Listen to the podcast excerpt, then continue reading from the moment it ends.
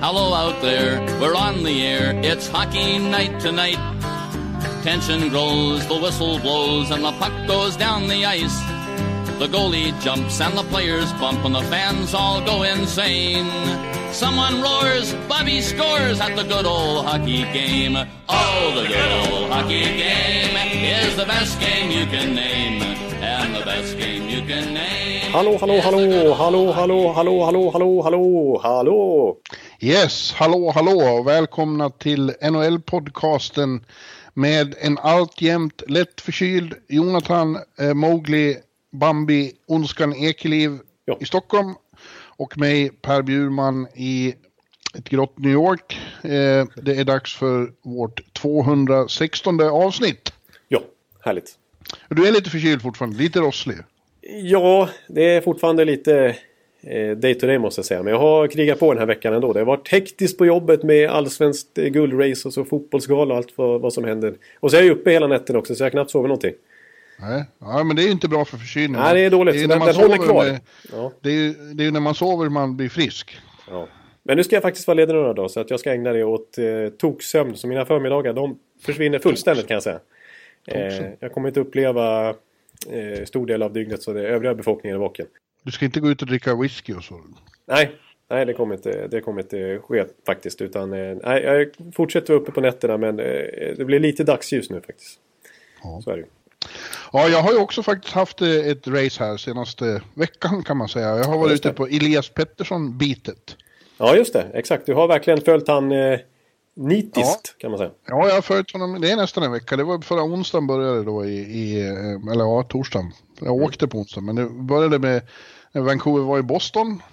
Och sedan Vancouver. Och så hade vi de här i New York på Manhattan igår. Och ikväll så avslutar vi den här Elvis-turnén. Ja, just det. Du försöker ju hamra fast det. Med ett besök i Brooklyn då. De spelar mot Islanders ikväll.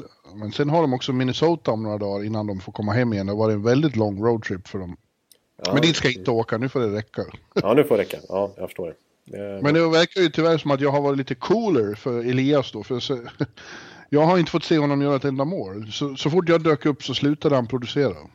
Ja, det var ju inte riktigt tanken. Utan han skulle fortsätta med sina shower kväll efter kväll när du kom på besök. Liksom. Han har gjort några fina insatser ändå får vi säga. Men just det här med målskyttet som han snittade en per match fram till att du dök upp. Det är lite synd. Ja, som sagt. Han har ju ändå... Det är en upplevelse att se honom bara på isen. Alltså, nu är det väl så att man studerar honom extra mycket eftersom det är honom... Ja, det är ju feber kring honom och det är det uppdrag jag har varit ute på. Ja. Men man ser... Han är fascinerande. Det är som en liten utomjording på isen. Ja. Och han... Det mest minnesvärda var ju tyvärr något som borde ha blivit mål. Men på övertid i Buffalo när han gjorde en fint som... Jag måste titta om på den hela tiden för den är så jävla magisk. Ja. Han har alltså pucken i slottet, slår en backhand bakom ryggen till baksidan på sin skridsko, klackar fram den till forehand. Ja. Och om inte Buffalo hade haft närvaro nog och bara vräka omkull honom så hade han gjort mål. Ja, det hade varit kanske årets mål. Ja, det hade varit en instant classic. Ja, ja det hade varit något som, när man summerar hans karriär om 18 år säger vi. Ja. Så hade det fortfarande varit kanske en av hans absolut största höjdpunkter. Alltså att han får den tanken liksom. Ja, att han går in i den gyttjan av klubbar och ändå lyckas komma ut på det där utgrundliga sättet så att de till slut tvingas trippa honom. Jag vet inte. Det var det någon kunde göra. Till och med Rasmus Stalin sa det efteråt. Det var en väldig tur att vi trippade honom där. Annars hade det blivit mål och det hade blivit fruktansvärt snyggt. Ja, de hade blivit förnedrade nästan. Alltså. Ja. Det hade liksom, då hade alla varit övertygade. Om inte alla redan är övertygade om att han är i princip The Alien, det smeknamn som har satt sig i Vancouver åtminstone. Så hade de varit efter det målet. För att sån sjuk prestation var det. Ja. Men sen är det väl också så att det har ju gått snabbt med att folk, andra lag är väldigt noga med, han är ju scoutad direkt. Ja, det har faktiskt gått så pass snabbt att redan efter dryga 10-talet matcher i ligan så är en sån där spelare som man matchar emot. Och som man speciellt tittar på video och specialstuderar på möten inför match. Liksom. Jag hörde han i Detroit, vad heter coachen? Bärtschi hade sagt åt sitt lag att, när de hade videogenomgång, att you have to keep an eye on this guy. Keep your eyes on this. He's the new Paul Datsyuk. Ja. Ja, det hör ju ordet Datsyuk. Det säger mycket i Detroit. Ja, det säger väldigt mycket i Detroit, ja. Och Brock Boeser har ju kallat han just för Datsyuk också efter att spela med han. Ja, tyvärr är det ju så att han är borta på, just Boeser är borta på den här turnén. Han är skadad och åkt hem. Och det tror jag hämmat Elias lite på slutet vad gäller produktionen då. För att de utvecklade ju fantastisk kemi direkt och varit ett riktigt radarpar. Ja, den där Colorado-matchen vi pratade om förra veckan så bara öste de ju poäng ihop. Ja. Och det är det som jag tycker ändå är extra imponerande. Nu har ju visserligen inte blivit så mycket poäng just den här veckan när du har varit och kollat på honom bara för det. Men om man ändå generellt sett tittar på vilka han har haft som kedjekamrater under de här första månaderna i NHL, så är det ju liksom, det är inte så att han spelar med Rantanen och McKinnon eller Seguin, Ben och Tavares eller Marner eller har någon sån där Bergeron, Marchand, utan han har ju Godobin och Jake Bertanen eller Louis liksom, ja. Mm. Och ändå så har han alltså, nu snöar jag in på mina avancerade siffror här, men alltså om man bara räknar mål och första assist, vilket är alltså riktigt primary points helt enkelt, så har han mest i hela NHL sett i sin speltid. Han är före McDavid och hela gänget. Så att det är en osannolik utveckling han har haft. Alltså. Ja. Originell karaktär får vi kalla honom. Han är inte som alla andra och det tycker jag är bra. Annorlunda är bra tycker jag. Ja, du har ju fått träffa honom på nära hand nu flera dagar i rad. Ja, han är ju ibland väldigt tystlåten och tillbakadragen, säger inte mycket men ändå rolig, fyndig och... Han skämtar lite med. Ja, han drev med mig. Ja. Men, och då säger ju andra, det var Vancouver Media är ju också helt såklart, de håller ju på att gå upp i limningen över att de har en sån här superstar i vardande runt sig. Så här är på Garden igår då, efter morgonvärmningen då, svärmade de runt Lias Andersson. För de är ju då väldigt goda vänner och det hade framkommit, någon hade fått reda på att de två hade varit ute och ätit middag dagen innan. Ja, det är ju enorma nyheter förstås. Ja. Så Lias stod i en kvart med Vancouver Media och svarade inte på något annat än frågor om sin kompis. Ja. Ja. Som bjöd då fyllde 20 igår. Så de hade firat hans 20-årsdag i förväg. Och så var det väl inte riktigt den festen han hade hoppats på då, på första besöket på Garden. Nej. Men då sa Elias, och jag pratade också med lite med honom, han sa att Elias kanske kan verka lite tillbakadragen och tystlåten inför er utåt. Men bakom stängda dörrar är en annan personlighet som verkligen tycker om att prata. Ja, okay. Och det var intressant. Ja. Men jag känner lite vemod över att det ska vara sista matchen ikväll för den här gången. För det har ändå varit väldigt kittlande att följa honom. Och det är ju som feber. Jag såg att vår vän Leifby skrev att han upplever det nästan som att det är så Ingmar Stenmark-känsla. Ja, just det. Att man inte kan missa Elias. Nej, alltså lite den känslan, för att jag som sitter här på redaktionen och ser våra trafik hit och dit, krigssiffror och så vidare, så Elias Pettersson är ju som Zlatan nästan nu. Det är liksom nästan allting som rör Pettersson, det är bara vad folk, alltså vilket intresse det är. Ja. Så lite Stenmark vi bara för att prata på det viset. Ja, det är inte helt fel av Leif ändå. Nej. Ja, otroligt intressant. Och grejen är att det kring honom så har Vancouver blivit bra liksom. Det är ju på något vis ur hans succé som hela laget har vuxit. Ja. Tror jag man kan säga. Ja, det tycker jag man kan säga också. Och det var vi inne på lite förra veckan. Nu har vi pratat Elias varje podd här. Ja, men är man Stenmark så är man. Ja, exakt. Och jag håller helt med där att det känns som att hela laget har smittats av den här Elias-febern som ger dem en helt ny energi. Det har väckt hela Vancouver till liv. Ja. Och det var så välbehövligt för att den patienten hade det tungt. Ja, men om man tänker, alltså de är ju topp i Pacific nu. Vilket ju är otroligt... mycket bättre än vad någon hade föreställt sig. Vi trodde att de var åttonlag. Men det är ju ännu mer anmärkningsvärt om man ser på hur faktiskt otroligt många de har skadade. Alltså Edler är borta. Brock Boeser som vi pratar om är borta. Sven Bärtschi är borta. Brandon Sutter är borta. Jay Beagle är borta och Anders Nilsson är skadad. Alltså Tärna var borta mycket också. Ja, det är ju tunga namn. Ja. Ja, det är ju alltså motsvarande skador i ett annat lag. Det borde sänka ett lag, och jag menar Vancouver med deras bredd som man tittar på inför säsongen. Det skulle ju vara ännu mer kört. Alltså, för, visst, ett bottenlag, jag menar, vi var ju ganska rörande överens totalt sett om att de skulle komma sist i den här divisionen. Ja. Det är en svår Pacific division att tippa, men det lättaste var väl att placera Vancouver i botten. Ja, exakt. Det var det enda vi var överens om riktigt. Det känns lite som, det blir lite, ja, det är på ett helt annat sätt, men det är lite som Vegas i fjol, att där var det exakt samma sak, men ja, nu har Vancouver liksom drabbats, eller på ett positivt sätt, av någon annan slags grej som har gjort dem bara gasar på. Och än så länge verkar inte ta stopp, utan de utvecklar sitt spel, tycker jag, nästan match för match. Med några få undantag.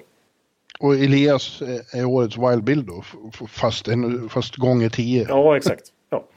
Ja. Alltså, även så vill jag understryka, tycker jag, att Jakob Markström, de här matcherna jag har sett dem, han får ju stå hela tiden nu då, i och med att Nilsson är borta. Ja. Har varit väldigt bra. Det känns som han har tagit steg till på så många sätt. Det har varit väldigt roligt att prata med honom. Han känns som att han blivit en fulländad person. Och en mycket, mycket bättre målvakt än vad han var förut. Ja, nej, men hans siffror, framförallt första i oktober, det var väl svajat lite och hit och dit. Men han har ändå vunnit matcher. Och ja, men när man ser honom så ser man att det är en annan stabilitet och en annan pondus. Ja, och nu får han ju verkligen... Alltså nu när de inte har någon riktig reserv, när Nilsson är skadad, så blir det ett ruggigt ansvar på honom. Och det kan ju också vara utvecklande för honom. Alltså att få den chansen för första gången på riktigt, när han är så tokuttalad detta. När det inte är någon snack om saken. När han måste bära laget lite grann. Ja, absolut. Ja. Men sen mindre lyckad då har ju min kampanj för smeknamnet Elvis varit.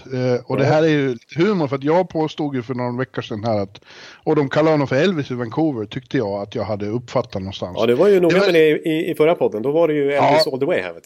Ja, men det verkar ju som det har varit missförstånd. Jag hörde någon som sa något om Elvis. And I ran with it. För att Elvis är så underbart smeknamn, tyckte jag då. Ja. Det har stött på patrull, kan man ju minst sagt säga. Det är inte alls populärt i Vancouver. Och det var inte bättre när min vän Pierre LeBrun berättade om att jag vill att han ska kallas Elvis för sina 700 000 Twitter-följare. Ja, han var... Det var upprört i Vancouver, och några av deras beatreportrar har varit på mig här och utlovat alla sorters pain om jag fortsätter med det här. Det är nästan så att du har utsatts för ett drev här i veckan här när du varit ute på Elvis-turné. Inte alls populärt alltså. Nej, det är bara några få som har riktigt bra smak som har förstått vilket enastående smeknamn det är, men... Ja, jag får väl ge mig då. Jag kommer fortsätta använda det i bloggen, men det verkar ju som... Tills vidare kommer jag i alla fall inte att använda det i reguljära texter, eftersom det inte riktigt verkar fastna då. Nej, tyvärr är det ju... Ja, det är väl Alien som har satt sig, och så är det ju Deaky Pete. Ja. Och EP40 och helt sådana här. Petey, jag tycker det är så tråkigt med de där, bara när man kör bara banalt på namnet. Så har du ju Elvis liksom serverat. De har det framför sig, det är bara att ta det.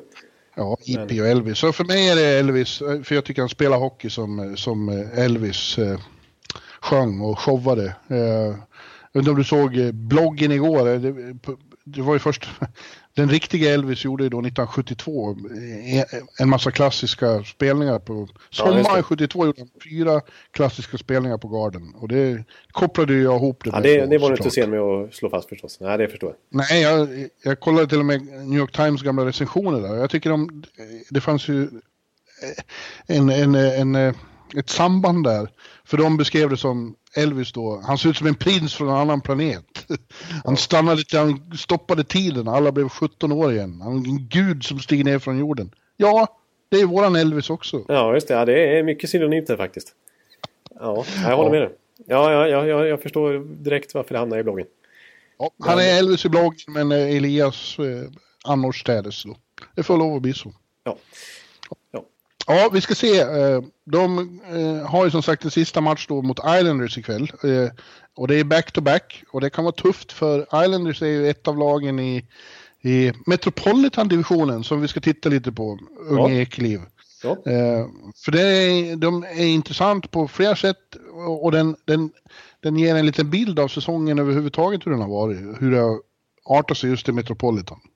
Ja, precis, för att det har varit en märklig 1,5 månad i den allra östraste, det var ett konstigt ord, märkligt ord. Ja. Östligaste divisionen, ja. Det är den väl inte? Ja, det är väl kanske inte egentligen. Nej, Atlantic låter ännu mer östligt. Ja, du ser, ja. Det var svagt. Ja. Ja. Nej, men det har varit märkligt i alla fall. Columbus som ligger i Ohio. Ja, just det. Ja, du ser. Jag tar tillbaka. Jag ber om ursäkt till dem. Ja, men de slår varandra hit och dit, och vi har pratat om Philadelphia som ett krislag för bara någon vecka sedan. De är plötsligt på slutspelsplats. Vi har Columbus i topp trots Bobrovski, Panarin, dramatiken där. Rangers är tvåa, alltså, och jag menar, och Devils som vi satt och hyllade och sa var på riktigt här i början av säsongen efter sin tokstart, de är sist i hela konferensen nu. Mm. Ja, det är de. Men de har också spelat färre matcher. Nej, ja, färre matcher än andra i Metropolitan. Nej, inte ens det kan man skylla på. Nej, det ser de. Ja, nej visst. Och Rangers mitt i rebuild är de plötsligt tvåa. Och Washington och Pittsburgh utanför i nuläget. Islanders utanför in efter haft fantastiskt. Ja. Men jag tycker då att det här är lite signifikativt överhuvudtaget, därför att vi kommer ju upp om dryg vecka är det Thanksgiving, och då har vi ju den här threshold vi brukar prata om. Ja. Att som det ser ut vid Thanksgiving i USA, så brukar det ungefär sluta. Tabellen har satt sig då. Ja, exakt. Men jag tycker inte det känns som att vi kommer att vara där i år, därför att det är så jämnt. Det är ju ingen som har ryckt, och det är ingen som är riktigt avhängd. Nej. Det brukar ju vara vid det här laget. Att ja, precis. Alltså, New Jersey, de är 7 poäng från strecket då. Och det är lite mycket, men det är inte katastrof. Nej, det borde inte vara kört på det viset. Nej. Och ungefär lika i väster, även om Kings då är lite kanske långt efter. Ja, det där känns det kämpigt, men ändå. Men det känns, och just det här att det är såna rörelser i toppen där. De är så hoppackade där, så att det går inte riktigt att säga att ja, men Columbus och Rangers och Flyers kommer att vara där uppe. Det vet vi inte. Nej, precis. Alltså, lite överallt så känns det som att det ändras hit och dit. Och från ena veckan så pratar vi om det ena formstarka laget, och nästa vecka kanske vi pratar om de som formsvaga helt plötsligt. Men framförallt så måste jag säga att det är nästan allra tydligast i Metropolitan. Alltså. Ja, det får man inte riktigt grepp om här under hösten. Nej, man kan ju säga det att i Atlantic så är det de 3 lag som vi hela tiden har trott som är 1, 2, 3 där nu då. Även om Montreal är med och trycker på rätt bra där. De också. Ja, visst. Men det är Tampa, Toronto och Boston. Ja. Det har vi sagt hela tiden. Men om vi tittar på Metropolitan. Ja. Och låt oss ta Columbus som du konstaterar, de är ju 1 nu då. Ja. Det hade vi inte heller trott. Nej, alltså det där kändes det, och de fick ju en svajig start också med allt det här snacket på campen om Panarin och Bobrovski, hur ska de göra? De blir UFA till sommaren, och Panarin, allt rykte om att han inte vill vara kvar, och att de hade en deadline på campen för när de eventuellt skulle trada bort han ryktades om, och Bobrovski som, ja, det sägs att han inte alls trivs med den här situationen, och han underpresterade enormt i oktober. Han hade ju nästan sämst siffror i hela NHL då. Ja, det kändes stökigt där faktiskt. Och de fick inte någon speciellt bra start heller, men helt plötsligt så är de 1 igen. Ja, det konstiga med det är att jag tycker att jag flera gånger har sett en arg Tortorella på presskonferenser klaga över hur dåligt de spelar, och att de inte får ihop det som lag, och att de är lata och inte gör det de ska. Det har varit många worst periods. Ja, och så är de 1 lik förbaskat. Ja, den enkla anledningen som man kan hitta bara sådär, det är väl att de inledde säsongen utan Seth Jones, en av ligans kanske bästa backar. Vi måste ju ändå lyfta fram. Förra säsongen pratade vi honom nästan som Norris nominering på honom. Men han är ju tillbaka, så det är klart att det är en jätteförstärkning att få tillbaka sin givne första back. Och sen är det väl förstås då att Bobrovski helt plötsligt nu har skärpt till sig. Han var ju nästan petad av Korpisalo där för några veckor sedan. Men nu är han ju den här månaden, om vi bara koncentrerar oss på november, då är han, jag tror han är 95% i november. Och det har man en målvakt som levererar sådana siffror, då är det klart man vinner matcher. Så det är med stora. Jones och Bobrovski tillbaka i form. Men Jack Renski har haft det lite tungt. Han är nedflyttad i 3:e backpar. Exakt.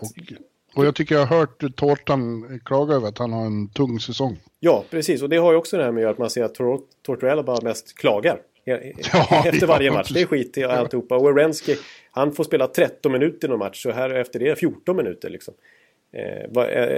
Vi som pratar om Jones och Renski som ett av de bästa backparen i NHL. Så att det, och Duclair blir tokpetad trots att det var en Tortorella-värvning och sådär. Ja, han kör hårt med The Duke alltså. Ja. Han får mycket kritik hela tiden att han inte gör vad han ska. Nej, han säger så här: he can check, Duclair, he cannot check. Så att, han ska ner i fjärde kedjan och lära sig nu. Han spelar inte the 200 feet game. Nej. Foot game. Precis, exakt. Ja, han men å andra sidan så är det är ingen säga vad man vill om Tortorella, men det är inte så att han per definition inte tycker om unga spelare, för hans första center är väldigt ung. Och återigen ett utropstecken skulle jag säga, Pierre-Luc Dubois. Ja, precis. Den första kedjan är med han och Panarin och Atkinson. I alla fall sista veckan här har varit riktigt jävla bra. Ja, den har verkligen levererat. Det får man säga. De har fått igång sitt powerplay igen, det som var så bra för ett par år sedan. Faktiskt, och nu har det kommit igång ordentligt igen. Ja. Men... Men apropå fler orosmål där, alltså det är orosmål, men det är lite synd med Wendberg att han har liksom tappat sin plats i hierarkin nu bara sista året. Han var ju så jättespännande för 2 säsonger sedan när han kom upp i nästan 60 poäng. Han var ju första center där och han skrev på ett nytt fett kontrakt och det kändes som att vi hade en ny stor svensk center på gång. Men sen blev han degraderad till andra kedjan och nu är han liksom ganska cementerad tredje center och får inte spela så mycket PP längre, i alla fall inte första PP. Och har bara gjort 1 mål den här säsongen. Mm. Ja, jag vet. Och han är också en sån som lätt hamnar i Tortans doghouse. Ja. De verkar inte ha någon jättebra relation. Det kommer det vara någon gång i slutspelet i fjol när Tortan stod och skällde i nacken på Wendberg och han bara satt och garvade på bänken. Ja, precis. Han har någon slags grej där med Wendberg att det ska vara ännu mer blåställ på honom. Alltså, jag kommer ihåg den här gången när han... Ett exempel jag nämnt förut, det är väl 2 säsonger sedan, hans bästa säsong är väl när han fick en high sticking framför mål så att han tappade en tand och åkte till båset. Och Tortorella står och applåderar och jublar. Äntligen Wendberg, nu har du varit inne och grottat för en gångs skull. Du, jag måste bara, det kommer en nyhet här. Alltså? Att den här arbitrateren Shane Doss, han har sänkt Tom Wilsons suspension till 14 matcher. Oj då är han ju nästan tillbaka nu. Ja, framförallt så får han ju tillbaka sin del pengar. Just det. Han sänker ju jämt alla suspensions, den här arbitraten. Han kommer inte att bli kvar länge som arbitrator, tror jag. Nej, det var ju lite anmärkningsvärt, måste jag säga. Ja. Och de har ju Washington har ju spelat 16 matcher. Då innebär det att han ska rakt in i laget nu? Ja, så måste det bli. Det var ju anmärkningsvärt. Ja. Måste man onekligen säga. Ja. Det kanske är en naturlig övergång till lite Washington-snack. För jag vill bara säga där att de har ju haft det lite tufft här i början. Och hans givna plats där ihop med Ovechkin och Kuznetsov, den kedjan som toklevererar i slutspelet. Den har haft det tufft. De har fått ta 5 olika ytterforwards där in till dem. Som ingen som har riktigt funkat. Nej, så det betyder nog mycket för tillbaka Wilson. Vad vi än tycker nu om det här då. Ja, det här tycker vi inte är bra, men Washington jublar, för det känns som att den energin som han ändå på något sätt kommer med, för att alla spelar i laget, och det är därför han fick det här stora kontraktet, för att han är sån energispridare i omklädningsrummet och han hörs och syns och han piggar upp allihopa, och sen kan vi tycka vad som helst om hans headshots och den här som på Sundqvist som ledde till den här rimliga 20 matchers avstängningen. Men de behöver honom. Så helt klart, när han spelar hockey så är han ju väldigt nyttig för dem. Annars skulle de ju inte... Det där kontraktet säger allt om det. Hur de ser på honom. Och det är ingen snack om att han var väldigt användbar under slutspelet och bidrog med mycket.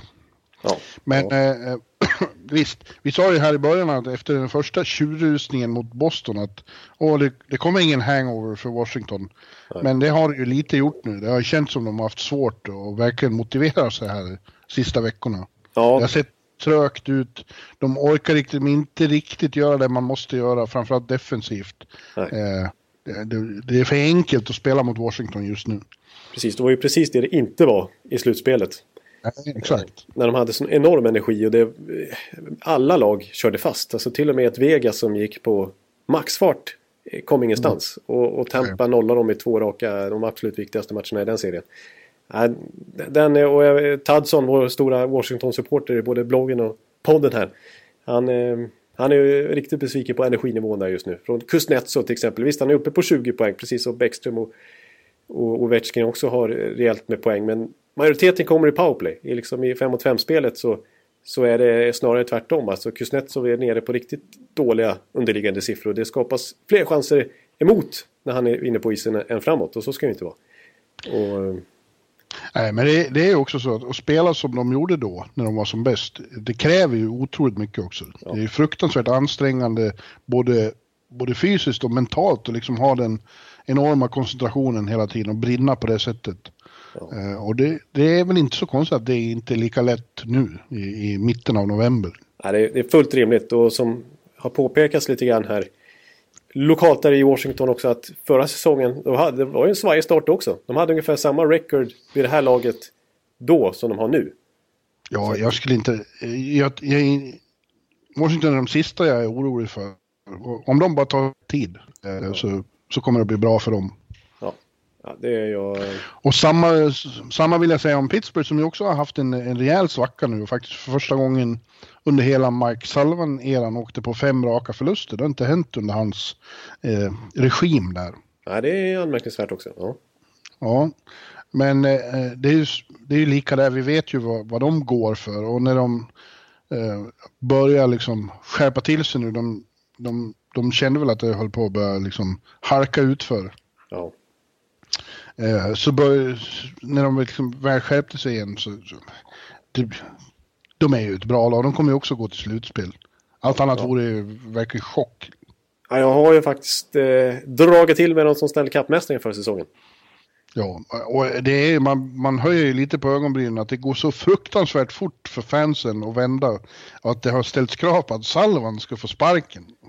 Ja, nej, det känns ju inte alls rimligt på något vis. Men det är så funkar det ju här i hockeyvärlden. Ja, om det går lite svagt. Ja. Men nej. Det är väl det. Och det är ju lite anmärkningsvärt. Det brukar han göra ibland. Det gjorde han ju förra året också. Då blev det en trade ganska snabbt också. Alltså Rudolf går ut och säger att nej, jag är på gång att kanske trada bort en eller flera spelare. Ja, men det gör ju han. Han långt, långt innan han tänker på att ändra coach så petar han ju. Han är inte rädd för att göra om i truppen. Nej, verkligen inte. Han gör mycket in-season trades. Och inte nödvändigtvis bara vid deadline, utan det är här i november. Förra året hade vi Riley Sheehan, de tog in till exempel. Och nu snackas det om att Daniel Språng ligger skrynkligt till. Ja. Det har aldrig riktigt blivit någon Sullivan-favorit. Nej. Och... Det talas även om Hagelin. Och jag tror att bara det där snacket skrämmer dem lite. För att det här är ju ett sammansvetsat gäng som har vunnit 2 Stanley Cup ihop, och de vill inte liksom tappa bort varandra. Nej, och jag tror det är ju medvetet, det är ingen slump att Rudolf går ut och säger det i media, för sånt brukar man inte nödvändigtvis göra, men det är ju en markering mot laget. Ja. Att ni måste skärpa till. Och Brassard? Han också ligga i sitt. Det har inte blivit någon hit i Pittsburgh än så länge. Nej. Mest oroande är väl möjligen då att Matt Murray har sett svag ut mellan varven också. Ja, det är väl någonting man kan peka på lite långsiktigt sådär. Visst, han har 2 Stanley Cup-titlar där han har varit enastående mellan stolparna. Men nu 2 år i rad när han har varit given första keeper när Fleury inte är kvar. Då har det sett svagt ut. Den här säsongen så har han ju varit riktigt trubbig i målet. 88%. Medan Casey Smith, som faktiskt har kommit upp i lika många matcher nu, är 94%. Ja.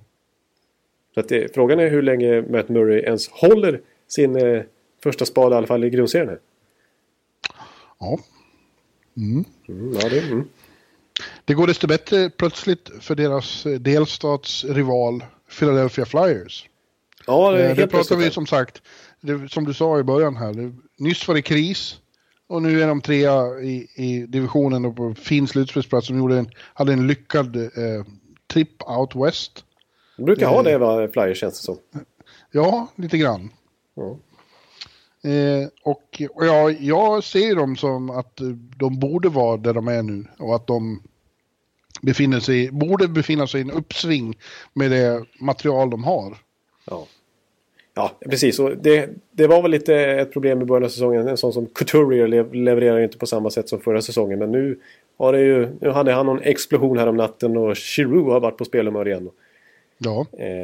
De har fått igång laget ordentligt. Men ja, samtidigt känns det som att fansen där inte riktigt gläds med den här lilla uppsvinget. De såg ju chansen här nu att Hackstall äntligen skulle försvinna. Nu blir det ju det här igen att han får lite vatten på sin kvarn på sina idéer och så kommer de fortsätta på samma sätt och så kommer de åka ner från svacka igen snart. Ja, de hade hoppats att han skulle få sparken och Quenneville komma in då. Ja. Det är vad de drömmer om. Ja. Men for now så blir det nog inte så. Det blir intressant att se. Snart ska väl... Men Riemsdyk. Vänta, nu fick jag något fel helt och hållet. Nu måste du starta om här. Jag fick en stroke, tror jag. Ja, du fick en stroke. James van Riemsdyk. Ja, så heter han. Har ju varit skadad hela säsongen. Deras finaste signing i somras. Ja. Men han ska väl snart vara tillbaka. Och det ska bli intressant att se vad som händer då. Ja, det borde ju ändå forma en ny dynamik i, framförallt i deras topp 6 alltså. Det var ju en plan kan man säga om jag får in honom, så att det borde ju lyfta dem ännu mer. Ja, men det gäller fortfarande att det släpps in mål där borta. Jag är lite orolig för dem. Jag tycker det är synonymt med de flesta lagen i den här divisionen, att det alla har någon lagdel eller någon grej som liksom inte riktigt stämmer. Visst, jag tror att många lag kommer få ihop det till slut. Men än så länge så är det är nästan inget lag skulle jag säga i Metropolitan som det funkar 100% hos. Det är liksom 70% här, 80% där, kanske 90% där. Men det är långt ifrån färdigt någonstans. Ja, det är ju lika med lagen här i stan. Jag tycker det är intressant med Rangers. Rangers är svåra att definiera än så länge. De ska ju vara i sin rebuild, men det verkar inte som de riktigt accepterar det själva.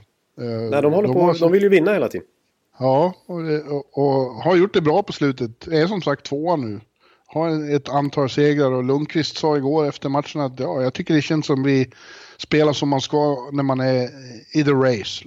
Ja, exakt. Det är inte så att de slarva hit och dit och inte har inställningen, utan det är liksom, det är koncentrerat, fokuserat spel. Ja, men de kan inte göra mål. Det är hela tiden otroligt målsnåra, och de vinner nästan alltid med udda målet om de vinner. Och det sätter ju hård press på Lundqvist just då. Ja. Att han måste vara bra, och det har han ju faktiskt varit. Det här är riktigt bra säsongstart för hans del. Riktigt bra, ja precis. Och vissa säsonger har han haft det kärvt just i början, men nu är det en av hans bästa säsongstarter på länge sedan. Så. Ja, det var ju började ju bra i fjol med. Ja.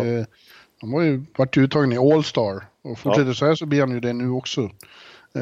Och det är ju intressant liksom, eftersom han har återgått till sin ursprungliga stil. Och verkligen bara står djupt i kassen och befinner sig på rätt plats. Här för några år sedan så fick han ju för sig, eller de fick för sig, han och målvaktscoachen Benoit. Ja, just det. Att eftersom spelet började gå så fruktansvärt fort och de här yngren kom, att han behövde bli mer aggressiv och vara liksom längre ut. Men nu har han kommit fram till att det är bättre att spela som alltid. Känns ju tryggare med det. Och, ja, det känns som att det var en fläng som många målvaktstränare predikade väldigt mycket för ett par år sedan. Jag tyckte det var så i till exempel Carolina, har jag för mig när jag kom dit också, att han skulle bli mer aggressiv i målet och frångå sin ordinarie stil. Han var på rätt många håll och kanter som målvaktstränare fick för sig att snabbare hockey, ju snabbare måste vi vara i målet, eller ju mer aggressiva måste vi vara. Men det har ju nödvändigtvis inte funkat liksom, om man har en inarbetad stil sedan tidigare. Ja. Och jag tänker fortsätta säga no matter what, säger han. Ja. Ja, så det so far så good där, men jag tror att vi förra säsongen pratade också om att det går säkert bra fram till jul och sen blir det nog svårare för det här laget. Kommer du ihåg det? Det var ju precis det jag sa. Jag fick ju ta tillbaka det efter första veckan när de tog förlorare där i början, men jag sa ju att Rangers kommer överraska positivt i höst, men sen kommer de trada bort sina spelare och beblanda sig i lotterisnacket ju längre säsongen går. Ja. Islanders pratade vi om förra veckan, va? Ja, det var mycket då när de ledde just då. Ja, och det har vi konstaterat att Barry Trotz har gjort ett väldigt bra jobb. Nu har det gått lite tyngre den här matchen. Han har varit sur på att de har varit för enkla att spela mot, som man säger. Ja. Jag tycker det ska bli kul att se dem ikväll igen mot Vancouver. Så jag hoppas Lener står. Just det. Så vi får en till svensk målvaktsmatch. Han har ju varit bra han också. Vi pratade ju om Islanders förra veckan, så vi behöver inte göra det så mycket. Men jag har sett dem lite den här veckan också. Jag tycker fortfarande att de onekligen den här strukturen är helt annorlunda, framförallt sett i förra året. Alltså. Ja. Det känns mycket stabilare.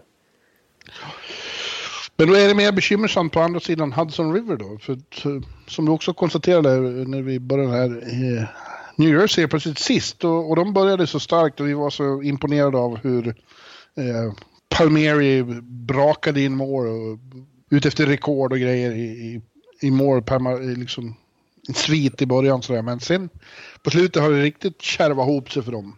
Ja de precis, de börjar ju så vansinnigt. Jag kommer ihåg att du hade en bloggrubrik här i slutet av oktober med stormatch i The Rock. Ja. När du var där ute. Och de mötte Devils. Devils mötte Predator, ska jag säga. Förstås. Ja. För det var ju de tankarna jag hade om Devils första månaden när de slog Capitals med 6-0. Och de var i Göteborg och piskade dit Edmonton rejält. Och de hade ett bra record första tiden. Men som ser nu, sen åkte de på en bortaturné, en lång bortaturné. Var det 7 bortamatcher? Och över hela Nordamerika egentligen. De var i Tampa, de var i Winnipeg och de var överallt, kändes som.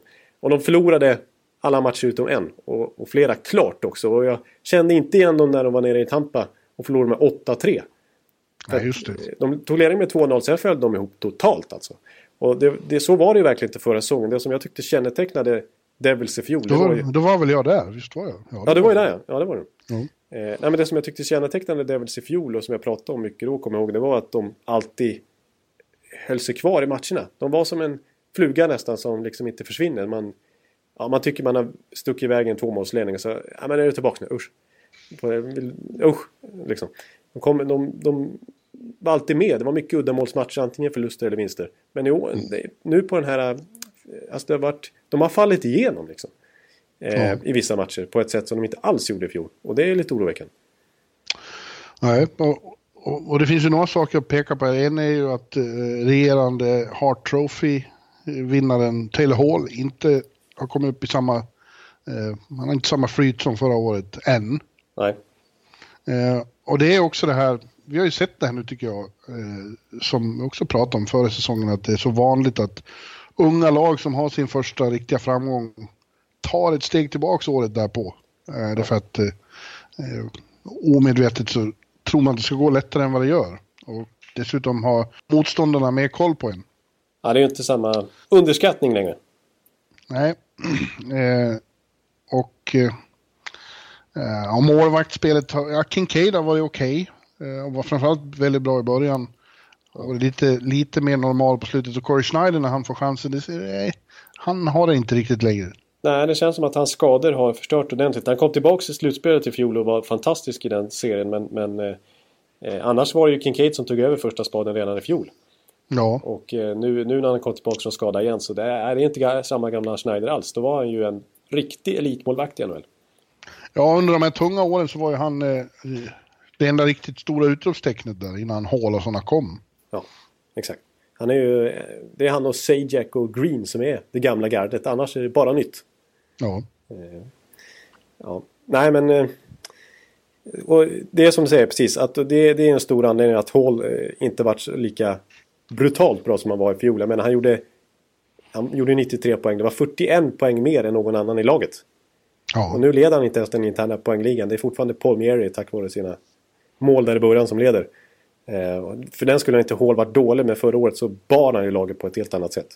Och bakom honom så är ju bredden lite ungefär, ja, den kanske är lite närmare det vi trodde förra året när vi inte hade höga tankar om dem. Alltså, man kanske inte kan lita på en Miles Wood ska göra uppåt 20 mål igen och Stefan Nason och de här som bara står på ett mål än så länge. Och Pavel Sacha som jag menar, inför säsongen så var han ju utnämnd till nya, alltså andra center på riktigt här nu. Nu ska vi ge han chansen. Han såg ganska bra ut i Göteborg och första matcherna där. Men nu har det gått så långt så att han har faktiskt skickats ner till AHL.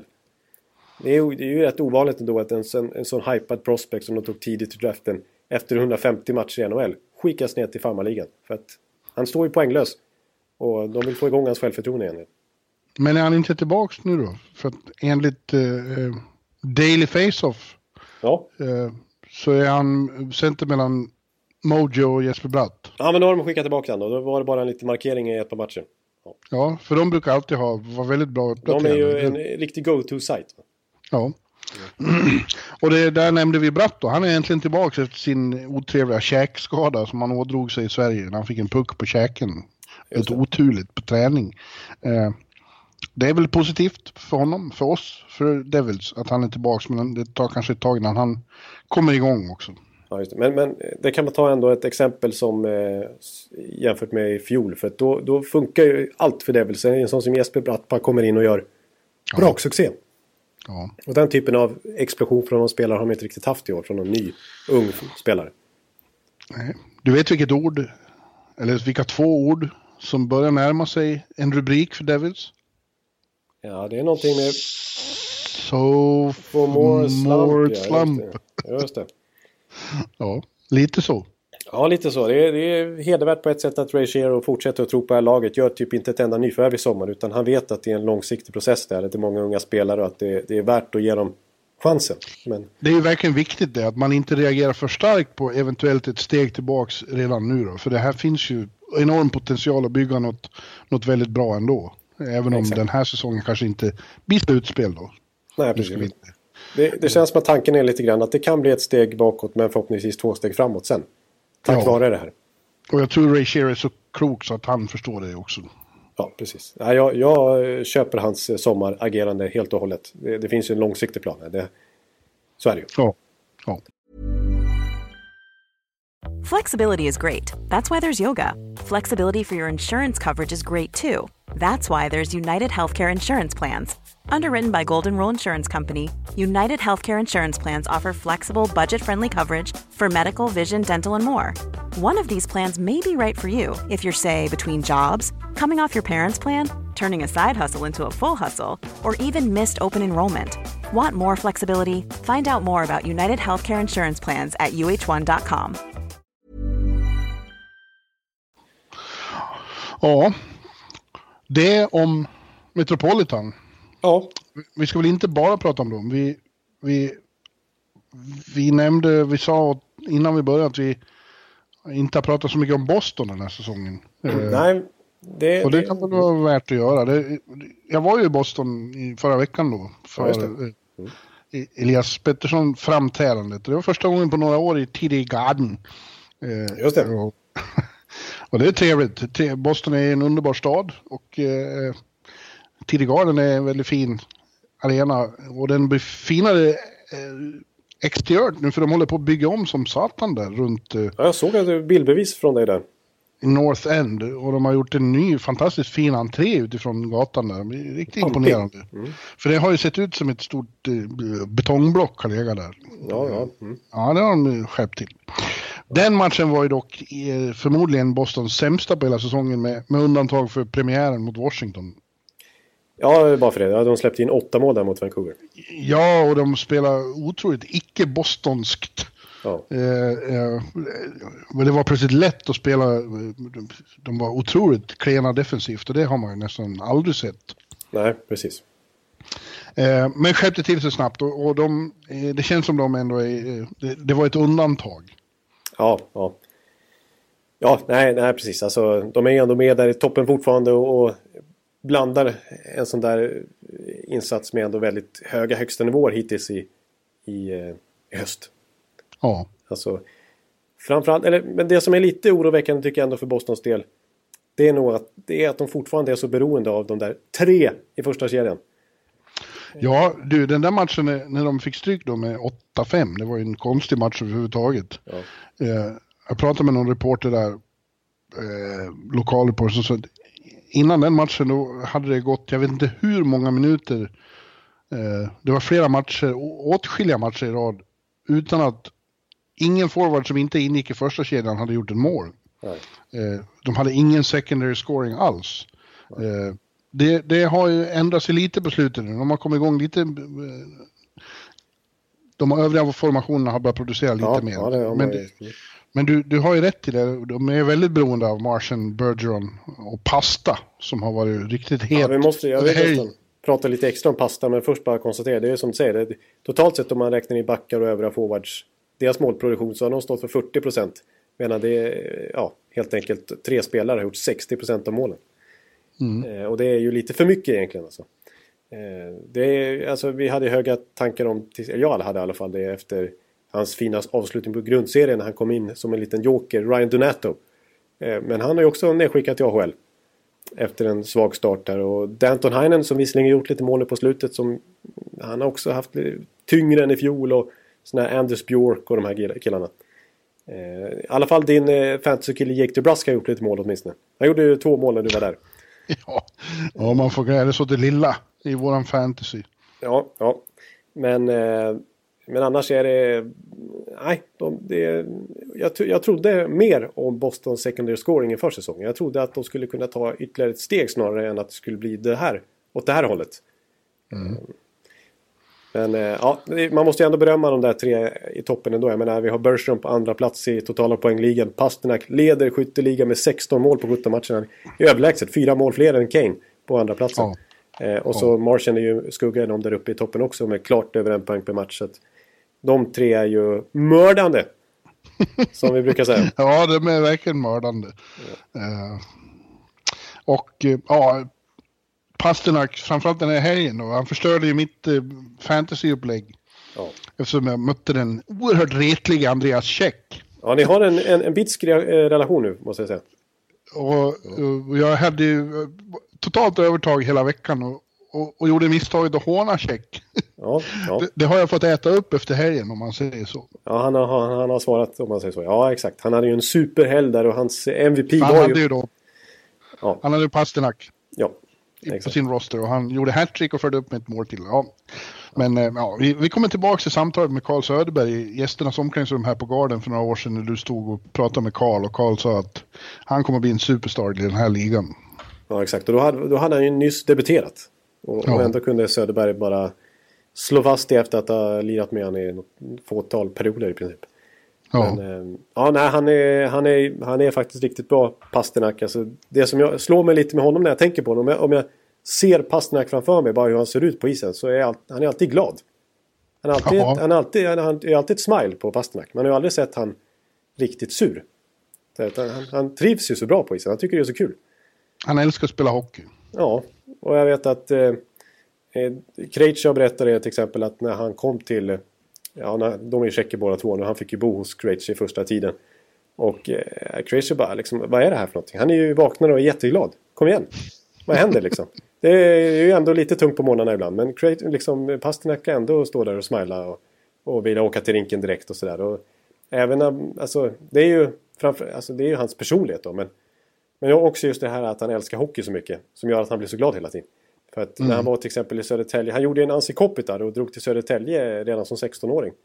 Ja. Och spelar ibland med William Nylander, det är därför de är fortfarande polare. Var det en stor tragedi för honom när hans farsa faktiskt gick bort då. Han bara var 17 år gammal då, Pasternak. Hans sätt att hantera det var ju att vara på rinken hela tiden. Alltså dygnet runt så var han och spelade och sådär. För att det är hans frizon. Alltså får han vara på rinken, då stänger han ut allt annat. Då är det där smilet hela tiden. Mm. Så att, han älskar att spela hockey helt enkelt. Och det syns ju bara ännu tydligare för varje år som går. Ja, och har ju då som sagt hittat rätt i en formation som är en av de mest huggna i sten i hela ligan. Med Bergeron och Marchand. Den första kedjan kommer ju inte ändras... kommer inte att ändras helt enkelt. Nej. Så länge de spelar känns det som. Nej, vårt kedjeavsnitt för några veckor sedan så var vi nästan överens om att det kanske var den bästa ändå. Ja, McKinnon och gänget där ville ha den platsen också, men ja. Ja, men det är ju också så. Spela med Patrice Bergeron, då är det svårt att inte... Om man är begåvning så finns det väl förmodligen ingen bättre att få sin begåvning liksom omhändertagen av en Bergeron. Nej, precis. Nej, det är så många som har vittnat om det. Jag vet, Martian, han sa att hans mål när han kom till Boston första dagen, när han såg hur Bergeron agerade, så där sa han, mitt mål är att någon dag får spela med samma kedja som Bergeron på ordinarie basis. Och, jag vet till exempel Jeremy Colleton som vi pratade om första veckan, som har haft det lite kärvt här i början av Chicago-tiden, inte helt otippat med det laget, men han spelar ju samma JVM-lag som Bergeron och Crosby, och då slog han ju fast att han tyckte att för mig är Bergeron ännu bättre till och med så. Men jag skulle hellre vilja spela med Bergeron än Crosby så. Ja, men det kan nog vara så att Bergeron gör sin omgivning bättre än vad Crosby. Crosby är en bättre spelare. Det blir ju nästan pajet kanske inte säga att Crosby är en bättre spelare, men om man skulle säga vem han fick spela med, då var det Bergeron. Exakt. Kul också att JFK nu har plockats upp. Ja. Jakob Forsbacka Karlsson spelar med laget. Och som jag har förstått det så har han spelar ju nu i den tredje centerroll som det var tänkt från början. Han gjorde ju en så pass svag kamp, tyckte de där, att de skickade ner honom tidigt. Han var ju en stor besvikelse då. Men han har kommit upp igen och han får spela en kedja med två andra som haft det lite jobbigt. Vi sa Heinen och vi sa Björk, men de ska tydligen ha liksom trekat igång varandra lite här. Alltså alla tre har fått ett litet uppsving sista matchen här. Ja. Så det är ju positivt. Mycket.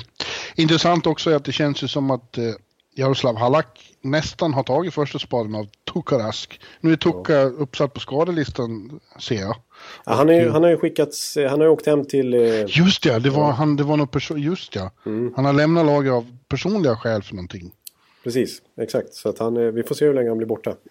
Just det. Ja, det är något som inte har varit som det ska med Tuka, det är helt klart. Han har haft ett tungt när han har spelat. Halak har varit betydligt bättre. Han hade det tungt mot Vancouver han också. Men han har gjort det bra. Halaken. Totalt sett så har han varit väldigt utropstecken faktiskt. Det är en speciell karaktär. Det känns som att ibland när han verkligen är bra, då är han svinbra. Men han har svårt att hålla den höga jämna standarden över längre tid. Ja, precis. Ja, det finns ju verkligen några episoder i hans karriär som är nästan legendariska i respektive fanbase. Alltså till exempel i Montreal där han konkurrerar ut Carey Price i ett slutspel där. För länge sedan. Tog Montreal förbi, han tog dem ända till konferensfinal mot Pittsburgh. Och mot Philadelphia. Mot Philadelphia, så var det ja. De slog ut Washington i 7 matcher, legendariskt. Ja, just det, exakt. Då var det Halak som stod. Ja. Ja, nej men jag funderar nästan på om vi ska vi ta något om William Nylander eller ska vi gå in på våran stora special? Nej, vi måste nämna Ville också. Ja. För nu börjar det dra ihop sig. Vi är 13 november, 3 veckor kvar. Sen är ju den här historien på ett eller annat sätt nått en slutpunkt. För innan 1 december måste det tas ett beslut. Ja, precis. Annars blir det inga NHL-spel den här säsongen. Nej. Men du driver ju dina konspirationsteorier. Jag vet inte hur mycket jag tror på den här, men den är ju ändå nämnvärd att säga då i sammanhanget. Vissa har ju snöat in sig på det här bland fansen, men någon riktigt så här av de stora inside-reporterna har ju inte riktigt velat ta tag i det här, för de tycker inte att det är en grej och de tror inte att det är anledningen. Men det har ju gått en konspirationsteori som har med lönetaksmatematik att göra, varför inte Nylander har skrivit på en. Att det ska finnas en tyst överenskommelse mellan Nylander-lägret och Toronto då, som har att göra med att ju längre in på säsongen han skriver på, man väntar ända bort till 1 december, ja, då kommer hans cap hit att höjas markant mot vad average value egentligen är den här säsongen, men det kommer i sin tur att bli lägre resten av åren. Och just den här säsongen har ju Toronto ganska gott om löneutrymme, så det är inga problem, men på sikt är det ju jätteproblem när de ska klämma in Marner och Matthews nya jättekontrakt och att de då, i och med att de ändå håller sig flytande, det går ju, jag menar, till och med Matthews är borta och ändå är de ett topplag. Så de klarar sig utan Nylander i 2 månader i början av den här säsongen. Men på sikt så tjänar de på då, lönetaksmatematiskt, att skriva det här kontraktet sent, eftersom att hans cap hit övriga säsonger från 2019 och framåt kommer gå ner gentemot vad det egentligen borde vara värt. Jag ska inte fördjupa mig allt i siffror och sådär, för det är svårt att bara prata om. Det vill man nästan visa grafiskt, men varför Nylander personligen skulle tjäna så mycket på det har man svårt att se, för han tappar ju pengar nu under i alla fall kortsiktigt med den här lösningen, men jag menar LeBrun och Friedman och har inte tagit upp det där, och James Myrtle på The Athletic, han som är i princip grundaren av den sajten som är baserad i Toronto där, han har skrivit en lång artikel om det här och hittat vissa fördelar med det, men har samtidigt svårt att komma fram till att det här verkligen skulle vara anledningen till att det fortfarande inte har hänt någonting. Det var en lång utläggning. Ja. Ja, jag hör vad du säger. Jag tror att han, alldeles oavsett så, om det beror på den teorin eller något annat, så min känsla är att det kommer lösa sig och han kommer vara kvar i Toronto. Kanske på en bridge deal då typ på ett år liksom, för att ta tag i det här igen nästa år. Ja, det vore ju precis. I och med att man ändå har löneutrymme den här säsongen, så skulle de kunna bara hitta på någonting så att de får den här säsongen. För de är ju en contender i år. Jag menar, med Nylander i laget så kan de vinna Stanley Cup. Ja. Så det är dumt att slarva bort ett år med Matthews och Marner på rookie-kontrakt. Det får de inte göra. Samtidigt så förstår jag också det här med att de kommer ju inte... Han är ju fortfarande RFA i Nylander, så varför ska de trada bort honom mot något billigt? Alltså bara första bästa, utan ska han tradas, då ska det vara något riktigt bra utbyte. Ja, det är klart. Ja. De sitter ju fortfarande på leverage verkligen här i Toronto. Vissa är ju inne på att det är i så fall är det bättre att låta han spela KL den här säsongen, istället för att byta borta mot något dumt. Ja. Så att, ja. Men de börjar ju tröttna i Toronto-fansen här. Vi ser folk komma till matcherna med dollarsedlar istället för nummer 29 på ryggen. Med Nylander-tröjor och sådär. Och Dubas och gängets uttalanden där gör ju att han framstår som lite girig i Nylander, och det är han ju till viss del, för han, jag menar, och Gretzky är ute och pratar nu också om att, jag menar, skulle jag varit i hans situation, jag skulle skrivit på för länge sedan. Visst, man vill ha bra betalt som hockeyspelare, men han har en sån otroligt bra situation i ett jättebra lag, en fin stad, allt det där. Alltså, skriv på nu pojk, så har ju Gretzky i princip. Ja, jag tror vi får återkomma och prata om det här när vi vet mer. Nej, just nu vet vi inte. Exakt. Ja. Men du. Ja. Förra veckan så lovade vi då att vi, eftersom det hörs mer och mer om att det kanske kan bli en World Cup ändå, om de nu kan undvika en konflikt. Ja, precis. En lockout helt enkelt. Det får inte bli. Nej. Och... Nu hörde jag senast att man kommer inte ha samma upplägg som man redan bör fundera på det då, att det blir inget mer Team Europe och inget Team North America heller, utan det kommer att köra med riktiga landslag. Man kommer inte heller att vara på samma plats. Allting var ju i Toronto då. Just det. Mm. Ja, det tänker man frångå. Jag tycker det är tråkigt. Jag tycker turnering ska vara på en och samma plats, men jag förstår ju dem, för att det var ju svårt att sälja biljetter i Toronto till alla matcher liksom. Ja, det var inte lätt in Team Europe till exempel. Ja, precis.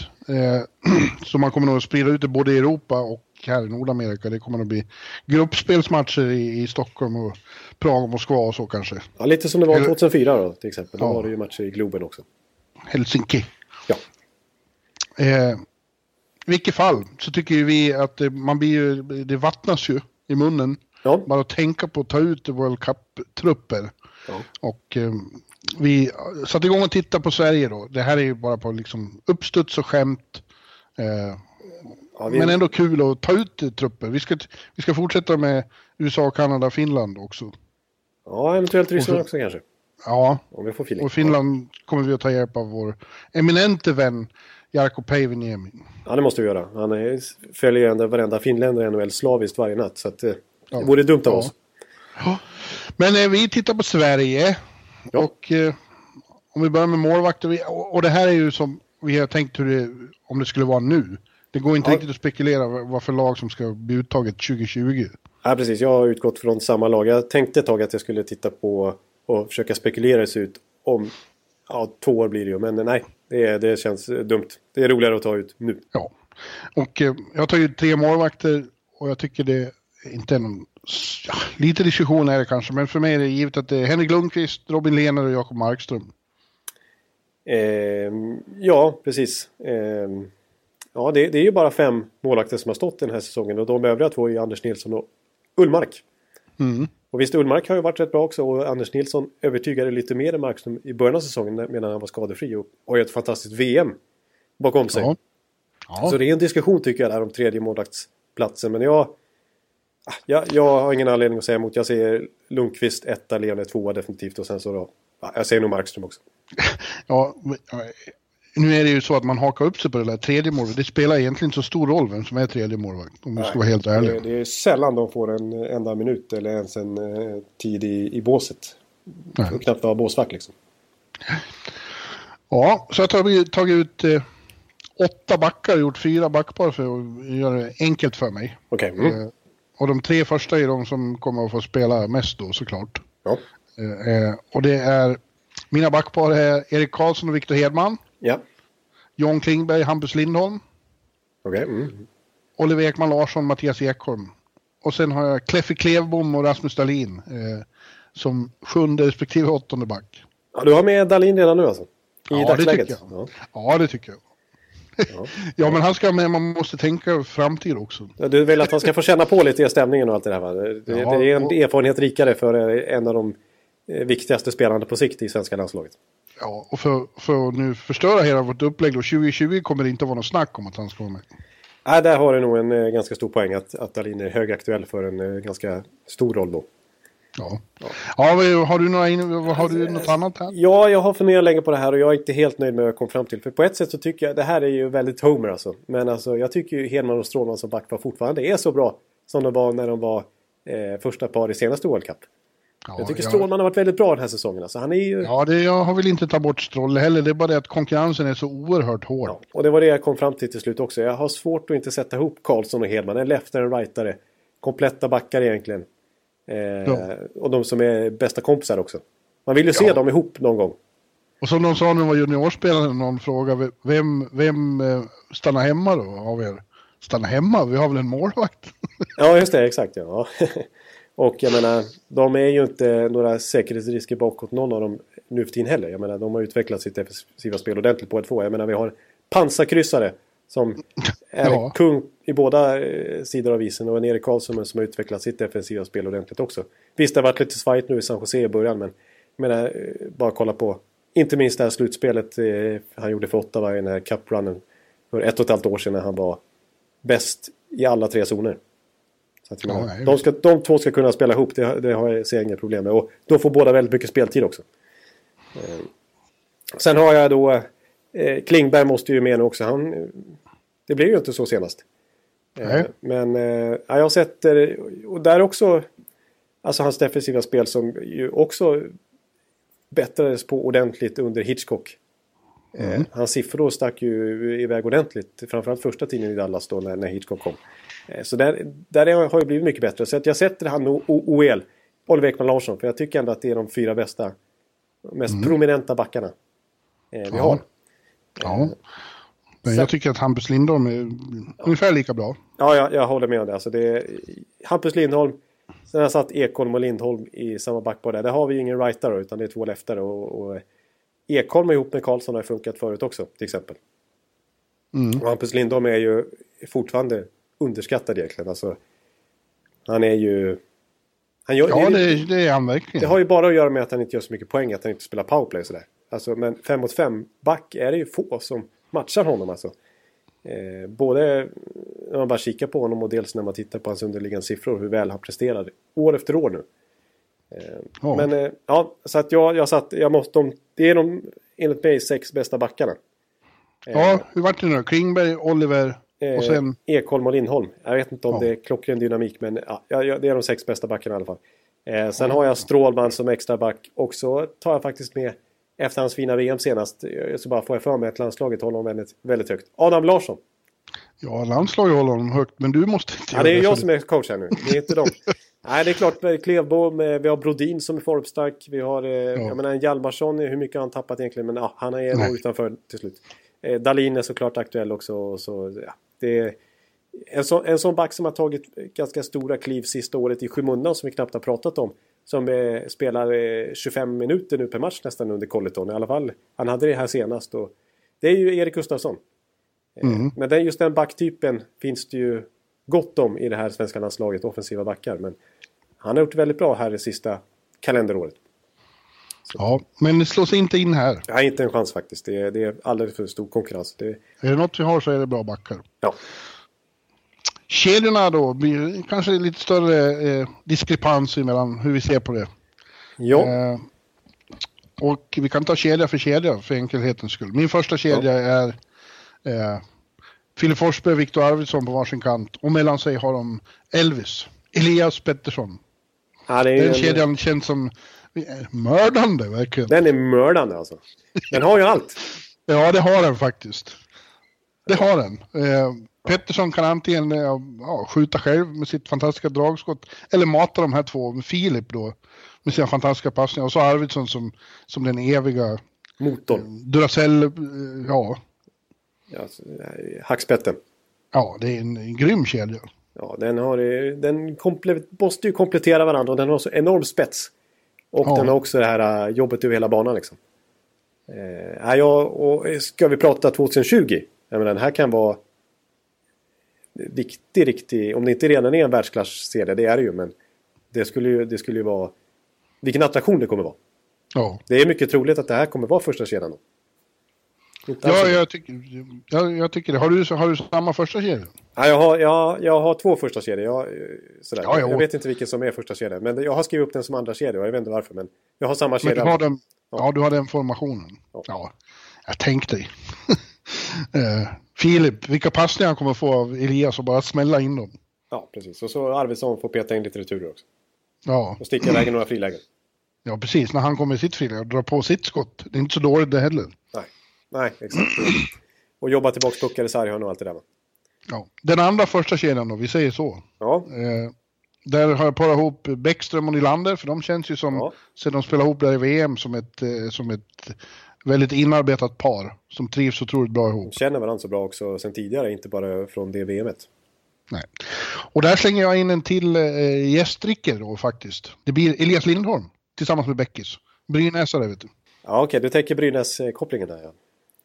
Ja, gästdrickerkoppling. Ja, jag tänker på att Elias har varit väldigt bra när han har fått spela nu med två riktigt bra spelare i Gaudreau och Monahan, och att han kan få samma roll här. Ja, jag har svårt att argumentera mot det. Så som han har öst in poäng där med i Calgary. Just ditt argument där. Ja, och det känns som när han får spela i den omgivningen så är han en väldigt, väldigt bra spelare. Bra skott alltså. Ja. Det har han verkligen utvecklat. Han kan slänga in ett gäng puckar om man får spela med passningsspelare som Nylander och Bäckström alltså. Det är ingen snack om det. Nej. Men hur ser din andra första kedja? Ja, inte helt oväntat och så jag var ju satt ju och hummade när du sa Bäckström och Nylander va. För det var ju samma argument från min sida, men jag har slängt in en annan tredje länk där. Formstark nu i höst.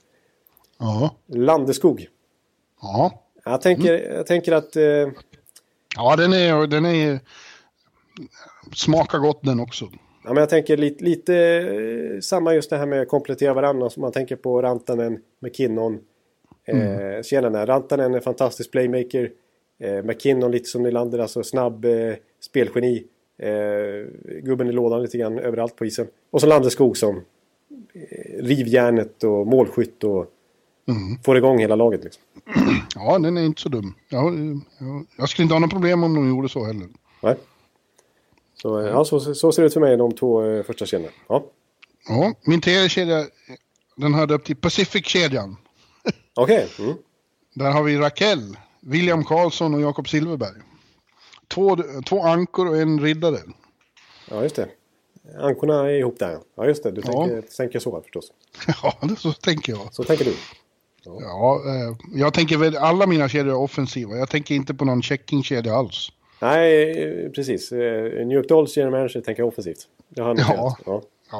Vi har inte på med något trams. Nej, inget defensivt. Nej, förstås. Nej, men det är klart det är en bra kedja. Mm. Och Raquel kan ju användas i många roller, men jag har sett ut honom på kanten här. Och, jag tror på den kedjan. Och Jakob, alla vet vad de här går för. Ja. Nej, men jag hade också, jag tycker Raquel är så pass bra. Kanske inte jättestark höst hittills från honom, men det är med 2 raka 30 målsäsonger. Jag tycker han är en av våra absolut bästa forward som förtjänar egentligen kanske plats topp 6. Men jag tänker lite också att han är en spelare som vill ha mycket puck.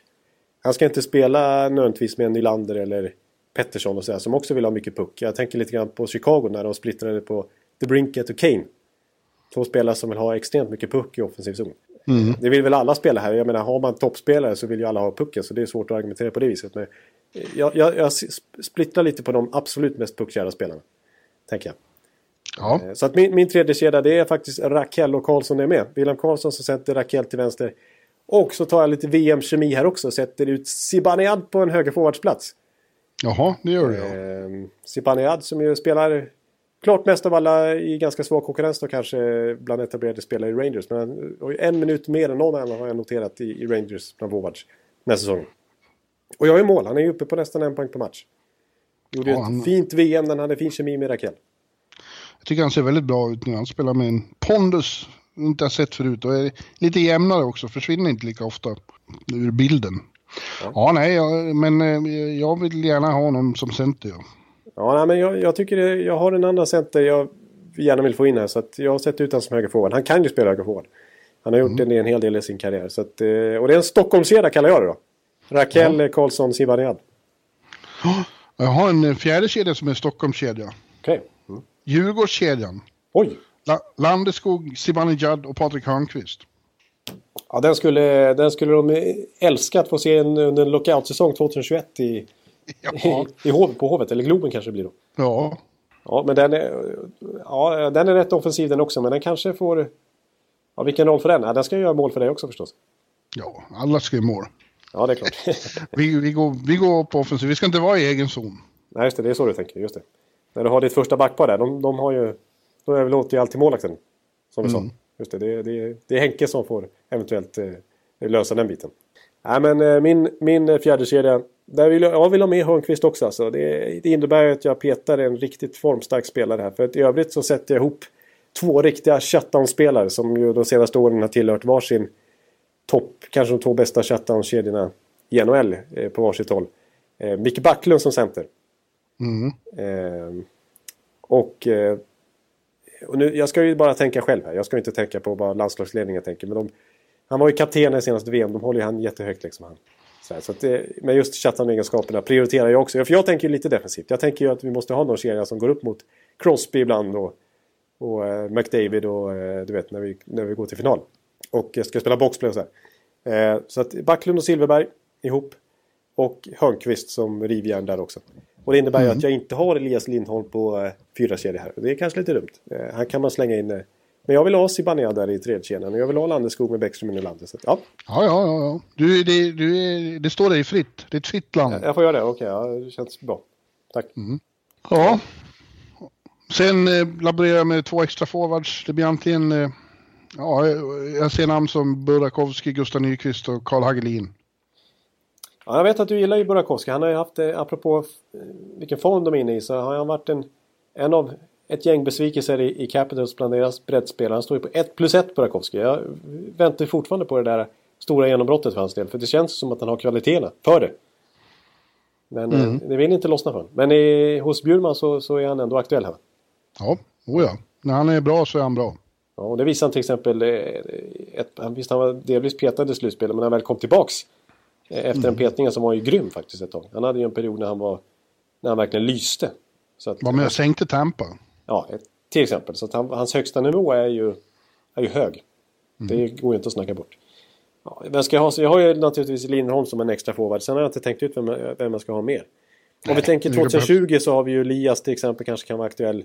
Vi får se utvecklingen på en Oskar Lindblom om Kempe kan studsa tillbaka. Ja, Oskar Lindblom är intressant. Då vet du.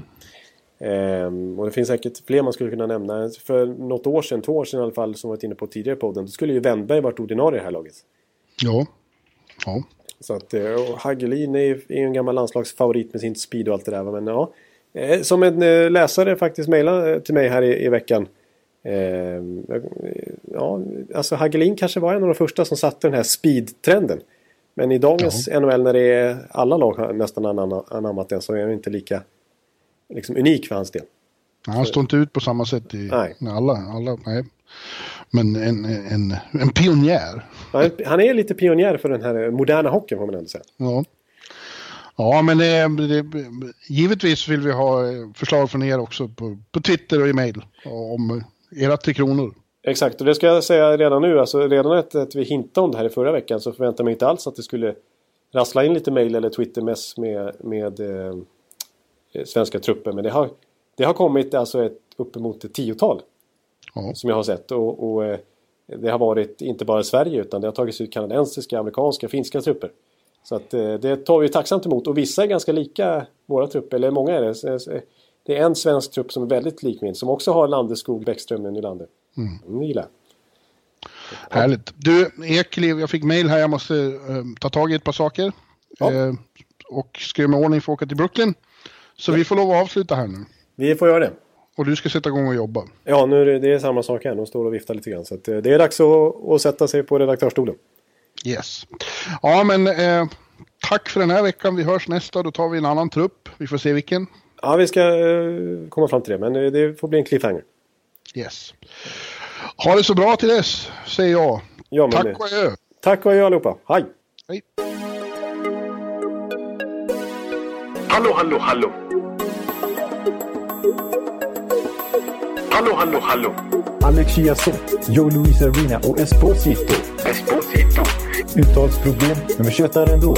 Och alla kan vara lugna, inspelningsknappen är på. Bjuder Hanna Kohl, han är grym i sin roll. Från Kållesoffan har han fullständig kontroll på det som händer och sker. Det blir ju allt fler som rattar in hans blogg. Och lyssna på hans podd.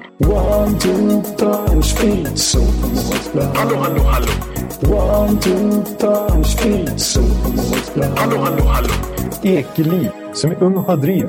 Verkar stor och stark och känns allmänt massiv. Han hejar på Tampa och älskar Hedman. Sjunger som Sinatra. Och det ser man. Nu är det dags för refräng.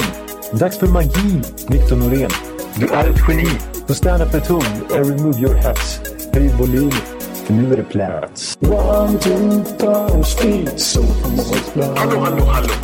One, two, time, speed, so hallå, hallå, hallå. One, two, time, speed, so hallå, hallå, hallå. One, two, time, speed, so hallå, hallå, hallå. Det är otroligt länge sedan båda samtidigt var så här bra. Hallå, hallå, hallå. Det är otroligt länge sedan båda samtidigt var så här bra.